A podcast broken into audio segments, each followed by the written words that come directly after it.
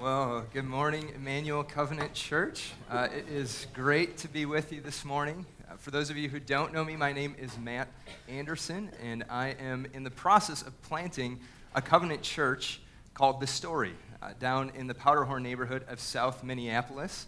Uh, I had the privilege of being with all of you back on Super Bowl Sunday, uh, but for those of you who maybe weren't here then or as a little bit of a refresher on who I am, uh, my brother is Tim Anderson, who's on staff here. Many of you know who he is.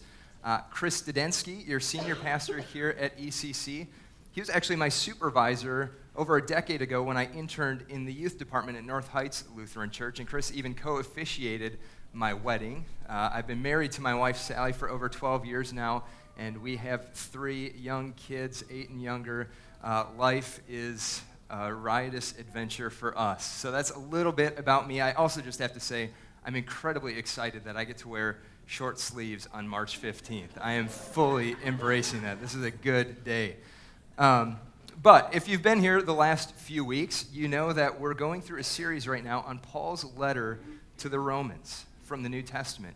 And we've been looking at the road that we're invited to travel on this journey of faith with Jesus, with Paul giving us some road signs that will be helpful to us in how to best do that. Now, to introduce today's topic, which is faith, or being faithful, I want to bring you back to August 18th, 2002. One of the most defining days in human history. Or at least one of the most defining days in my human history. It was my wedding day. Uh, I know some of you are probably scratching your minds like, what was August 18th, 2002?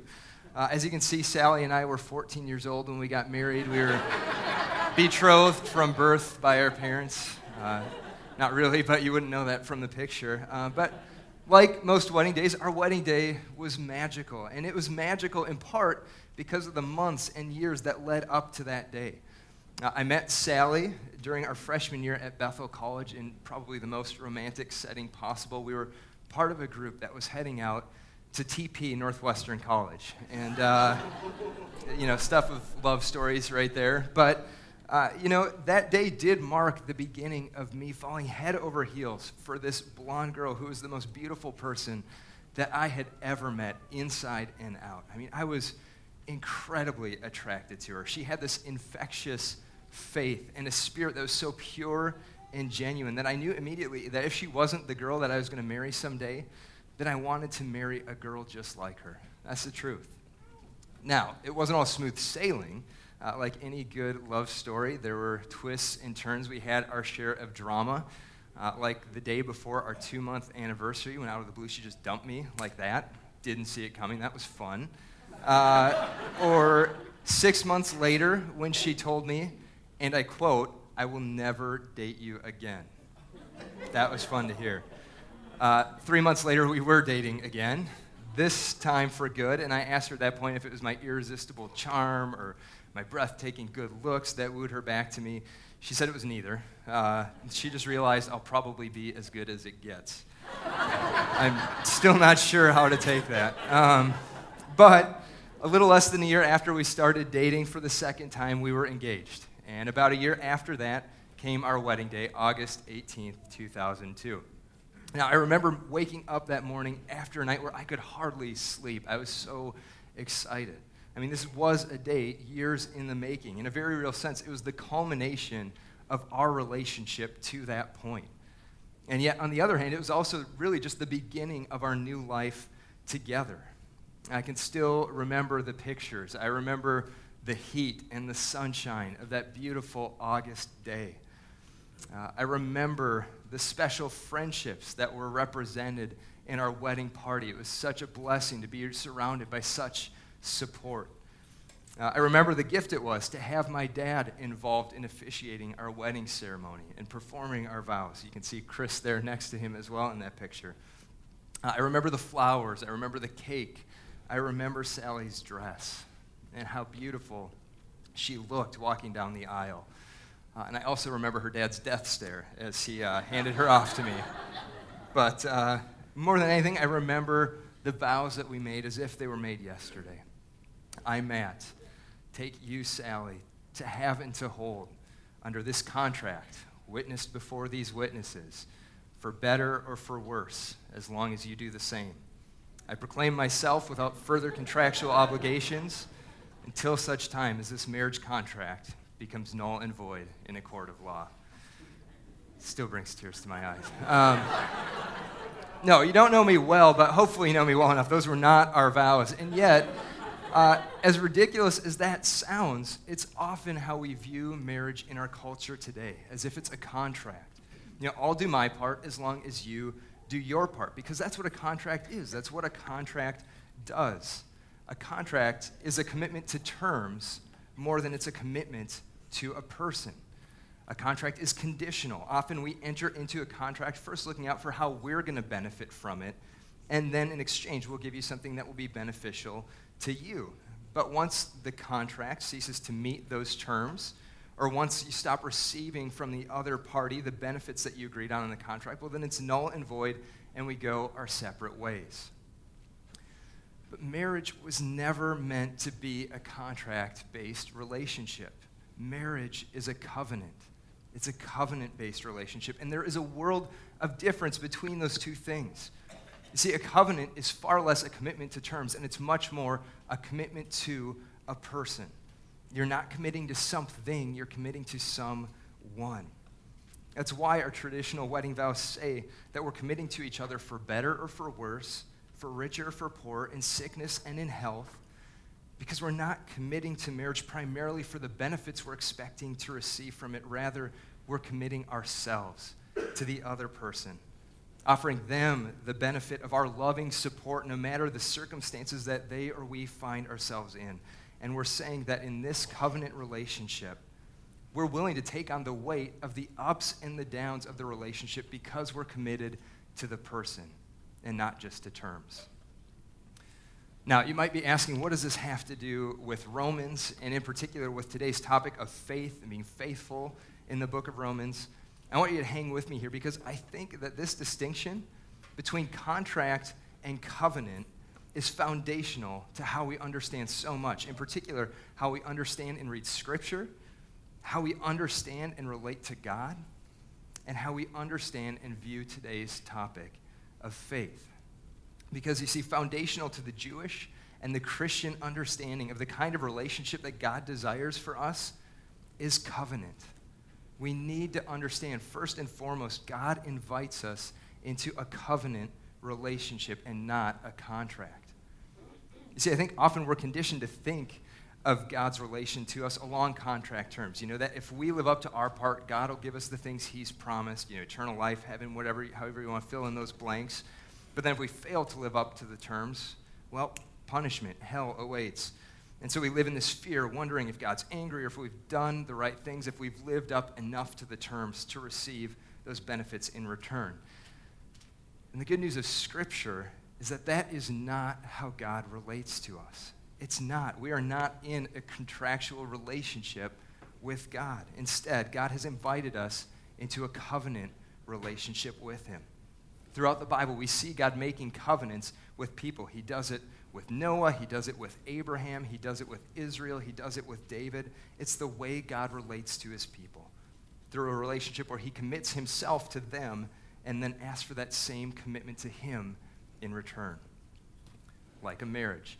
So, when we get to Romans, we need to know this view of God and what he invites us into would have been foundational for Paul and for any first century Jew, first century Christians as well. Paul understood our relationship with God in covenant terms. It's part of why you see marriage imagery used in the New Testament, with the church being called the bride of Christ. We even see Paul allude to that imagery in chapter 7 of Romans, where he says that we're to be joined to Jesus, just as a woman is joined to her husband. And so it's within that context of covenant relationship that we'll best understand the concept of faith and being faithful because I think for a lot of us as Christians today, we're really familiar with the idea that we're saved by faith. You know, it's in the Christian faith, it's not by our works or doing enough good things that we're saved. Romans chapter 3, verse 28 says, We are made right with God through faith and not by obeying the law. In fact, I think if I were to ask most people what it means that we're saved by faith, they'd say it means we're saved because of what we believe not by what we do. We can't earn our salvation. What saves us is whether or not we believe the right things. Namely, do we believe that Jesus is God, that he died for our sins and rose again? You know, do we believe the right things about God? Faith has become synonymous almost with intellectual belief. Can I check off the right boxes about God and about faith? I think there's a lot in Romans that could lead you to believe that belief alone, kind of intellectual belief, is what faith is, especially if you take faith out of the context of covenant relationship. But let's look at how Paul actually talks about faith in Romans and see if the shoe fits. Now, as I read through Romans, and I read through it multiple times kind of in preparation for today's message, I even went through an exercise where I just wrote out every single verse in Romans that had the word faith or the concept of faith in it. And one of the things that I was struck by that I'd never noticed before is that the very first and the very last instance where faith is mentioned in Romans is found in the exact same phrase and context. So let's look and see what that is. The first time that faith comes up in Romans is a mere five verses into the book. In Romans 1, verse 5, uh, here's what Paul writes He says, Through Jesus, we have received grace and apostleship to bring about, and here's the key part, to bring about the obedience of faith for the sake of his name among all the nations. Another translation says to bring about the obedience that comes from faith. So, in the very first instance of Romans where we have faith mentioned, it's directly connected to obedience the obedience of faith, the obedience that comes from faith. Now, let's look at the last time that faith is mentioned in Romans. This time it's in chapter 16, verse 26, which is the second to last verse in Romans. And there, Paul writes, the gospel is now revealed and made known through the prophetic writings by the command of the eternal God, so that, again, here's the key part, all the Gentiles might come to the obedience that comes from faith. Or again, another translation says, the obedience of faith. So, the obedience of faith. Romans is bookended by this view of faith that is directly connected with obedience. And help us understand how Paul can directly tie faith to obedience, I want us to take a brief look at what the Greek word is for faith. And the word is pistis. I want you to say that with me once. Say pistis. Let's try that one more time. Pistis. There you go. If nothing else, if somebody asks you what you got from church, you can say you learned a little ancient Greek. So, pistis. It is this word that we often translate in the Bible and in the New Testament as faith. Uh, but at the same time, the same word can also be translated as faithful or faithfulness. And so, moving forward, here's how I want us to, to define and talk about faith. Let's define faith this way faith is a trust in or a commitment to someone or something. It's a trust in or a commitment to someone or something. We trust that the object of our faith is trustworthy. So, for example, if I say I have faith in the chair that I was sitting on earlier, it means that I trust when I sit on it, it's going to support me. I have faith that the chair is going to do what a chair is supposed to do. Or let's look at it in the context of relationship. If I have faith in a person, I have trust in their character and that they are and they will be who they say they are, who they seem to be, and that they'll come through for me. Uh, or on our wedding day, I was saying that I was declaring my faith in Sally to be who she had shown herself to be to that point and who she was promising and committing herself to be as my wife. And if I have faith in Jesus, it's not merely a belief about him, as if it's checking off the right boxes, but it's a belief in him, in the person of Jesus Christ. And so if you hear it said that Christianity is a relationship and not a religion, that's what that phrase is all about. Because we're not merely called to believe that certain propositions about God are true. It's not like God is looking for people who can ace a theological test. We're called to put our trust in the person of Jesus Christ. That's a relationship. And as we've been discussing, it's a covenant relationship. So faith in Jesus is saying, I trust that He is good, that I can count on Him to do what He has said He will do, to save me, to give me life, to be there for me when I need Him most. So faith is more than just intellectual belief, it's a trust in someone or something. Can you see the difference between those? So we have this word pistis, and it can be translated as faith. But like I said, it can also be translated as faithful or faithfulness. It's all encompassed in this word, and there are different dimensions because of that. But they're ultimately two sides of the same pistis coin. And I think Romans chapter 1, verse 5 and 16, verse 26 make it clear that Paul has both sides of the coin in mind when he's talking about faith. I'm not stretching things, I don't think, to say that how we understand faith in the book of Romans should be shaped by this fuller notion of both faith and faithfulness. And so let's look at how we define faithfulness. I think if I were to ask most people, they would say being faithful is being committed or devoted to something or someone. It's not so much about what you believe, but it's more about how you behave. It's acting in a way that's consistent with what you say you believe or what you say you'll do. So let's use this as our definition of faithfulness. Faithfulness is behavior that shows our commitment or trust in something or someone. Again, faithfulness is behavior that shows our commitment to or our trust in something or someone. So, again, uh, if I say I have faith in the chair, but I refuse to sit on it because I'm worried it's going to collapse under my weight, then I'm not being faithful to what I say I believe about it. Or again, let's look at faithfulness in the context of relationship, where it belongs in today's conversation. And let's go back to marriage again. If I make the vow, not that pretend contract vow that I said earlier, but a genuine covenant vow, that vow is my commitment of faithfulness to my bride. But if I were to then go off and live a life that's marked by selfishness, by deceit, lies, sleeping around, am I actually being faithful? I mean, even if I've said the vows and I'm legally married, those vows and that status mean very little if I'm not faithful. In the context of a covenant relationship, faith in someone calls us to be faithful to them.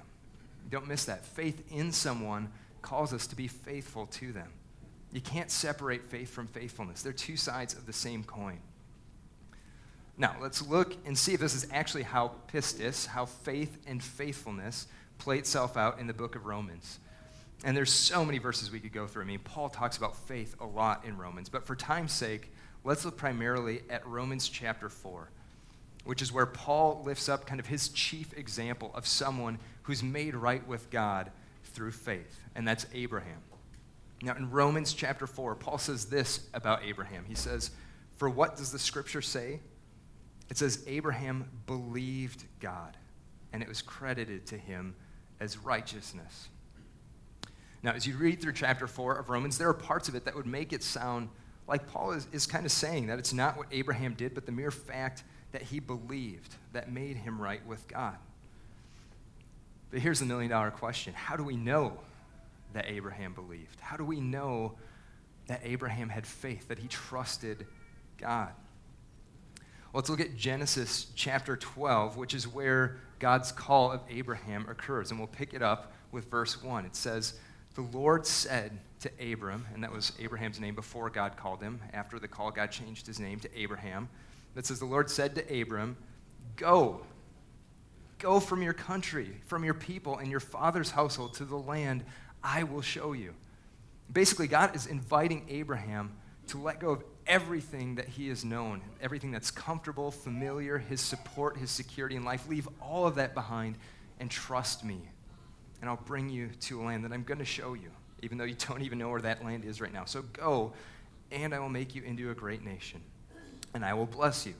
I will make your name great, and you will be a blessing. I will bless those who bless you, and whoever curses you, I will curse, and all peoples on earth will be blessed through you. And so then what does it say? It says, So Abram went as the Lord had told him. Now, what if at the end of verse 3, there at the end of God's call, it, it, says that Abraham believed God, thanked God for this gift of blessing, and then stayed put in his father's land until he died a peaceful death? I mean, would Abraham really then have had a faith that made him right with God? Would he have truly believed the way Paul talks about it? Do you think he would have been lifted up as this example of faith? Of course not. True faith manifests itself in faithfulness. We know Abraham had faith in God because he went. He had, as Paul put it, the obedience that comes from faith. Because people of faith are faithful people. I know that sounds so simple, but it's so true. People of faith, people who declare that they have faith in Jesus Christ, are people who live lives that are faithful to Him. It's evident through the way they live their lives. The constant theme throughout Scripture, and Romans is perfectly consistent with it if we have the eyes to see it, is that people of faith are faithful people. Faith and faithfulness go hand in hand, and faith loses its meaning apart from faithfulness. Now, you might be thinking to yourself, well, then, man, I've blown it. I've, I've been unfaithful. I'd say I have faith, but I haven't been faithful with, with my life. Here's the truth I haven't either. None of us have been. You read through Scripture, apart from Christ, nobody gives us an example of a perfectly faithful life. And Paul addresses that head on in Romans. If you go through Romans 7, what he talks about there, I think, would ring true with any of us as he spells out the human struggle this way. In Romans 7, Paul says, For what I want to do, I do not do. I have the desire to do what's good, but I can't carry it out. For the good that I want to do, I do not do. But the evil that I want to do, that's what I keep on doing. Earlier in Romans 3:23, Paul writes that all have sinned and fallen short of God's glory. We've all been unfaithful. But here's the beautiful thing. In the very next verse, right after Paul has said that we've all sinned, we've all been unfaithful, he says we are all justified freely by God's grace through the redemption that came by Christ Jesus. Despite every shortcoming you or I have ever had or ever will have, God has already offered his life, his grace, his love, his unconditional forgiveness to you. You can trust his character. He is unswervingly, unwaveringly good. And how do we know that? Well, in Romans chapter 5, verse 8, which is, in my opinion, the most beautiful verse in all of Scripture, Paul writes this. He says, God demonstrates his love for us in this that while we were still sinners, while we were unfaithful, while we were completely turned away from him, as unfaithful as unfaithful can be, while we were still sinners, Christ died for us. He was faithful. That is the love of a covenant relationship. If God were a contract God, he might have just said, you know what, that's it. We're through. I'm done with you. You've sinned, you've been unfaithful, you haven't lived up to your end of the bargain. We're done. But that's not how God responds because God will always be faithful to us. And if we need proof, Paul says we don't need to look any further than the cross because the cross is the place where the God of covenant love says, I have committed myself to you, whether you remain faithful to me or not. In your unfaithfulness, I remain firmly faithful. So much so that I've given everything, even my very life, so that you can receive life and be in relationship with me. And that faithful love of God is why Paul is able to declare in Romans chapter 8, kind of the center of this book of Romans, just this powerful passage where he says, I'm convinced that neither death nor life, neither angels nor demons, neither the present nor the future, nor any powers, neither height nor depth, nor anything else in all creation. I mean, that, that pretty much means everything. Nothing will be able to separate us from the love of God that is in Christ Jesus our Lord. So, what does that mean for us today? Well, there are probably some of us here in this room who have never taken that step of putting our faith and our trust in the person of Jesus Christ. And today, maybe you're ready to make that commitment. You're ready to surrender your life to Him to pray a prayer where you commit your faithfulness and receive that gift of life. Now, sometimes in the church, I got to be honest, we give the impression that if you just pray this prayer, you're good to go. And I think the result is we have lots of people who say, Well, I prayed the prayer, or I believe in Jesus, or I have faith. But then they live their life as if God doesn't exist, or live their life in a way that has surrendered nothing to Jesus. That's certainly not the kind of faith that Paul or the rest of Scripture talks about. Instead, Again, think of it in marriage covenant terms. We're giving ourselves to Him just as He has given Himself to us. And so Jesus encourages us count the cost when you put your faith in me. Recognize putting your faith in me is a lifelong commitment to surrender everything. But in return, we receive everything. We receive life, we receive relationship with Him. And today, some might be ready to put their faith in the person of Jesus Christ. Now, for others of us in this room, you've made kind of the vows already, so to speak. Maybe recently, maybe decades ago, you've placed your faith in Jesus. You've pledged your faithfulness to Him. But if you're honest, you haven't always been faithful. Again, I haven't been faithful either. We all fall short. This side of resurrection, brokenness and sin are still part of our reality. But in that case, our step is to repent. And the timing of this conversation is, is really perfect right now because we're in the church season known as Lent. And Lent is a time where we focus, among other things, on repentance. And repentance really, by definition, means to turn around, to turn from something, to change our behavior, change what we're doing. It's far more than just saying we're sorry for something. I mean, I could say I'm sorry for doing something, but if I don't change my behavior, I haven't really repented. So, repentance is the recognition of our unfaithfulness in this covenant relationship, expressing our sorrow from it, but then turning away from that and towards faithful behavior, obedience, and trust in our God. And so, for those who have already placed their faith in Jesus, I want you to identify some of those areas for repentance, areas where you haven't been faithful.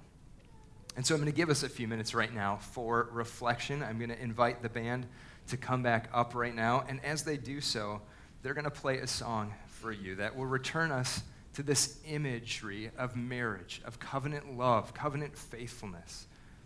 Because this relationship with Jesus is one that one day will culminate in something even more beautiful than the most picture perfect wedding you could ever imagine. I mean, Kim and Kanye got nothing on what's coming for us. Trust me.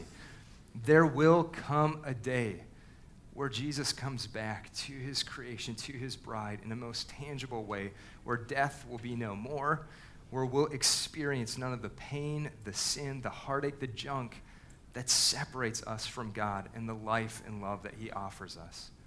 And like a wedding day, that day will mark both the culmination of our covenant relationship with him and it will just be the beginning of a beautiful eternity spent with him.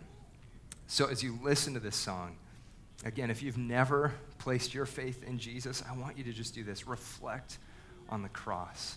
See it as the ultimate uh, expression of a God who loves you so much that he gave his very life for you so that you could be restored into a relationship with him and just ask if you're ready to put your trust and faith in Jesus and commit your faithfulness to Him.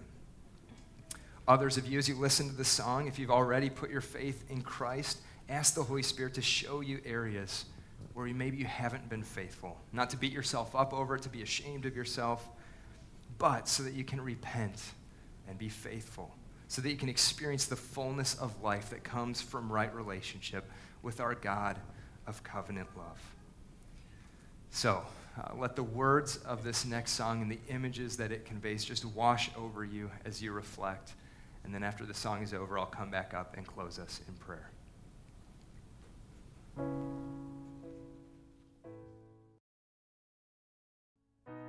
Would you pray with me? God, we are just overcome by your love for us the way you look at us with love and with grace, the relationship you invite us into. God, as I think back to my own wedding day and the way I looked at my bride, to think that you look at us with even greater love, more pure love and commitment than that, it just blows our minds. And God, we thank you that you have shown yourself to be so faithful to us. And God, for those of us in the room who have whether recently or long ago, committed our own faithfulness to you, who've received that gift of relationship with you. God, we admit there have been times where we haven't been faithful. We repent, we turn from those things, and we thank you that, God, we, we know you're faithful to welcome us back into relationship and to offer us the forgiveness we need. We thank you, God, for that. And we just pray that by your Holy Spirit, you would empower us to more faithfully follow and obey. God, for those of us in this room who maybe never put our faith in you, maybe never even realized what you really invite us into a relationship where we experience love and the fullness of life that comes from being connected in relationship with you. Today, we receive that gift. We turn from our sinfulness, we turn from our unfaithfulness, and we turn towards you, placing our trust and our faith in who you are, in your goodness, in your character, in your faithfulness to us. We commit to be faithful to you, and yet we pray for your grace and your forgiveness when we're not. And we just pray that you fill us and empower us by your Holy Spirit. Today, we enter into relationship with you. God, we love you. We thank you for meeting us here by your Spirit. Jesus, it's in your beautiful and powerful name that we pray. Amen. Well, folks, if, if you're here and you did make a, a commitment to Christ this morning, I'm so excited for you, and I invite you, if nothing else, tell somebody about that commitment. Our prayer team will be over here. They'd love to talk with you about that, pray with you about that. I would love to as well. Otherwise, uh, please go in peace. Enjoy the beautiful weather today. And uh, we'll see you next weekend as we look at what are the signs of the saved, the signs of living a life of faith. It's going to be great. So we'll see you next weekend. Thanks for coming, everybody.